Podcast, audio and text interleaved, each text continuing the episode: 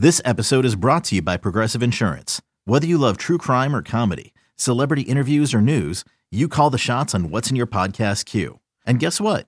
Now you can call them on your auto insurance too with the Name Your Price tool from Progressive. It works just the way it sounds. You tell Progressive how much you want to pay for car insurance, and they'll show you coverage options that fit your budget. Get your quote today at progressive.com to join the over 28 million drivers who trust Progressive. Progressive Casualty Insurance Company and Affiliates. Price and coverage match limited by state law. You could spend the weekend doing the same old whatever, or you could conquer the weekend in the all-new Hyundai Santa Fe. Visit HyundaiUSA.com for more details. Hyundai, there's joy in every journey. One of the things I want to start with today is we go into the preseason on Saturday at Soldier Field against the Titans.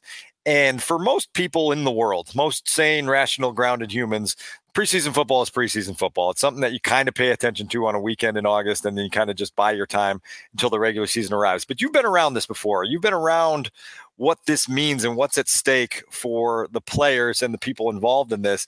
And so you've got an appreciation for some of the intensity for the guys that don't have jobs guaranteed for them and and and the rookies and the the undrafted guys and all of the the battles and competitive tension and all the things that go on in August. And I'm just curious what you remember about developing that appreciation that a lot of people uh, don't know about. And then when you get on the inside, you go, man, this is a little bit more intense than I ever realized. I can tell you that there's a part of me, my body clock still goes off. Like I, I covered the Bears for so long that usually around the second week of July, I'm like, oh, I need to make sure I get everything in order. I need to make sure that I've I've got all my vacationing done and everything else because once the the third week of July comes around, you know that you were going to be headed at least in my case one year in Platteville and then the rest of the time in Bourbonnais. And so I usually am in that mode around then. I loved covering training camp. It was one of my favorites of the job, mainly because you would get to see a lot of the listeners. Like for for us like it was like a family reunion you know? Like you see the listeners and yell out to you. You saw some of that in in the days in bourbonnais where people like oh that's dan Wiederer right. over there right? So i i love that. And then you get into the practices themselves. There should be a real appreciation for being able to be that close to nfl speed Right. And when you see it ground level right there, it's even more impressive than seeing it on television. And then you learn, like, of course, you're covering the stars of the team and how does the quarterback look and all of that stuff. But when you start talking about guys that are 51, 52, 53 on a roster, or a guy that doesn't didn't have a chance to make the roster, but was so good in training camp that it would come down to the third preseason game for that guy to prove that he could usurp guy number 53 or guy number 52. Those were always some of the, the more fun things where a guy makes a roster and maybe he makes that roster for the first time in his career coming out of camp and the joy or I remember I remember Rashied Davis and Rashied ended up having a really long career with the Bears. That guy was working at Best Buy. you know what I'm saying? Like, like right. th- that. That's one of those camp stories of an arena league guy that still felt like he could make it, but to supplement himself and his family at the time, he was working at Best Buy. Now, Best Buy pretty much doesn't even exist anymore. Like that's how long we're talking about. But I always love those types of stories and learning about guys that were hustling. And then in the case of a guy like Rashied, for him to not just make the team, but in recent Bears playoff history, have one of the most important catches in a Bears playoff game to go from from a guy that was working at Best Buy to making clutch catches in in the postseason is pretty cool. Yeah, during my time in Minnesota, uh, my, my last year there, I left that beat in the middle of the preseason. So I, I said, you know, I came to Chicago from, the, and I remember there was a receiver, undrafted rookie out of Mankato Mankato State named Adam Thielen. You watch this guy run around on, on special teams, and you're like, this guy might just be able to, to carve out a little bit of a, a special teams role and, and maybe be a, you know, end of the roster receiver for them. And then you look 10 years right. later, and the dude is, you know, he's been in the Pro Bowl a few times. He's, he's, he's one of the better receivers in the league. And so there's, there's always those moments, right? And, and I used to say when there was a four four game preseason that that fourth preseason game was the most boring game for a casual fan. But if you knew what was at stake for every single player that was playing in that game, you could feel it sometimes. I remember talking to Josh Woods about it one year of being like, man, there is nothing like the fourth preseason game where desperation and competition just gets in this sort of, you know, collision with one another. And then it's just a whole night of guys just fighting to make one last impression on a general manager or coach that can, can help them get a job. And so that's kind of going to be a little bit of what we're starting Saturday when the Titans come to town and face the Bears at Soldier Field.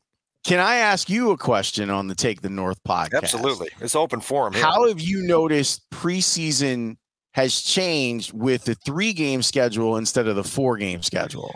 Well, the three game schedule is all tied to health and safety of players. And it's a concession that the league has made in order to get that 17th regular season game added. And, and so what you have now is a heightened focus on trying to get as many bodies as you humanly possibly can to the regular season without being banged up and hurt.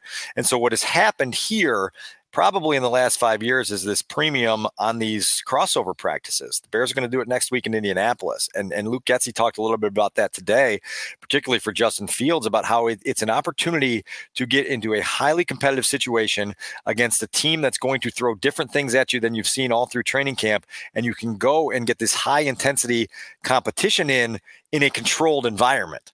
And so what we're seeing now is is is more and more of the controlled environment stuff that that that teams are are just being way more cautious of uh, playing the, the the risk reward game and saying, look, like we don't want any of our key starters to miss significant time in the regular season because we took things for granted in the preseason. I remember sitting in Nashville.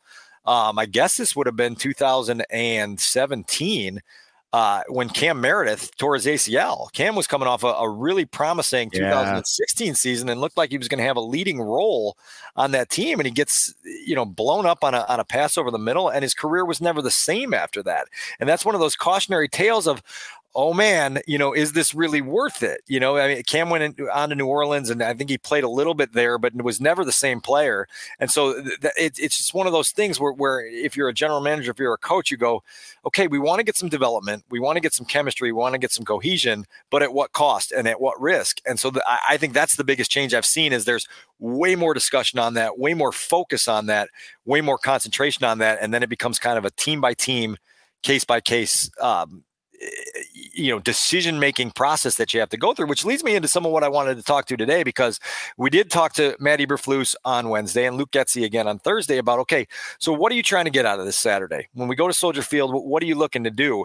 And and luke talked first big picture wise about how he hopes to get several things out of the offense. Here's some of what he had to say this afternoon about just just the general big picture goals of saturday I think so incremental is, is the way that I, I just believe in, just getting better. I do believe in that. I think a preseason game is hard to get too excited about or too frustrated about as well. So preseason is a, is a different style. We're trying to do as as good of a job as we can evaluating the guys that we have on the roster, um, and so you're gonna you're gonna do some different things and so we want to make sure that we're able to do that. Now, it's still important that we we follow our, our principles and you see that play style. That's what you know. We want to make sure that that is evident on the tape. Uh, that better be evident on the tape. The way we're firing off the football, taking care of the football, and the way that we finish. We want to do that better than anybody in the world. So that better be what we see in uh, first week. So the goals there, Laurence, are modest. You know, it's just to get a feel Fair. for things and, and, and get ready to go. But also Luke emphasizing there that, and then Luke, this word comes out of Luke's mouth a lot, and it's significant to him. It's play style. You know, and he has a play style that he wants, and he thought that the Bears um, accomplished it in a lot of ways a year ago in just becoming a nasty group up front that that can go ahead and, and set a tone by establishing the run and then play a certain way so that the opponent knows that that they're going to feel you. You know, play in, play out, series in, series out. That's going to be part of what Saturday is. No longer, no matter how many starters play and how long they play, it's just like let's let's make sure we're establishing something that has some carryover potential into September. Yeah, and and these are the things that those of us who cover the game we're interested in like for me, Saturday is all about is the offensive operation clean? Like that's that's honestly like all I care about. Now, if something happens in the game where Justin Fields looks like ridiculously awful or he looks like the the the, the next coming of Aaron Rodgers, I'm not going to freak out because it's preseason, but I want to see in and out of the huddle. Maybe there's a line protection change here or there. What what do you look like in a 2-minute drill or a 90 second drill at the end of the half? Those sorts of things are things that I'm interested in. And you don't always get it because guys aren't going to play for a long time. It but, but but for fans, it's so exciting because you haven't seen your football team right. in a uniform in a long time. And I would say that now more than ever, because fans aren't really, I mean, they're allowed, but they aren't really allowed to train camp practices. Here's an opportunity for you to get familiar with some of the names you're hearing us talk about. Like, hey, who's Roschon Johnson? Right. Like, I, I want to see, I've been hearing about this guy. I want to see what he's all about. Who's Tyler Scott? Like, all of this stuff plays into what the game is like. And sometimes I think we forget that because we're so intrigued by how things fit together, what coaches and general managers are saying about things, and does it match? Does the visual visual match the audio uh, when it when it comes to covering a team? But I'm starting to like finally start to live in the space of oh look at that football's back right oh, well, that, that's kind of cool like we get a chance to see a little bit of football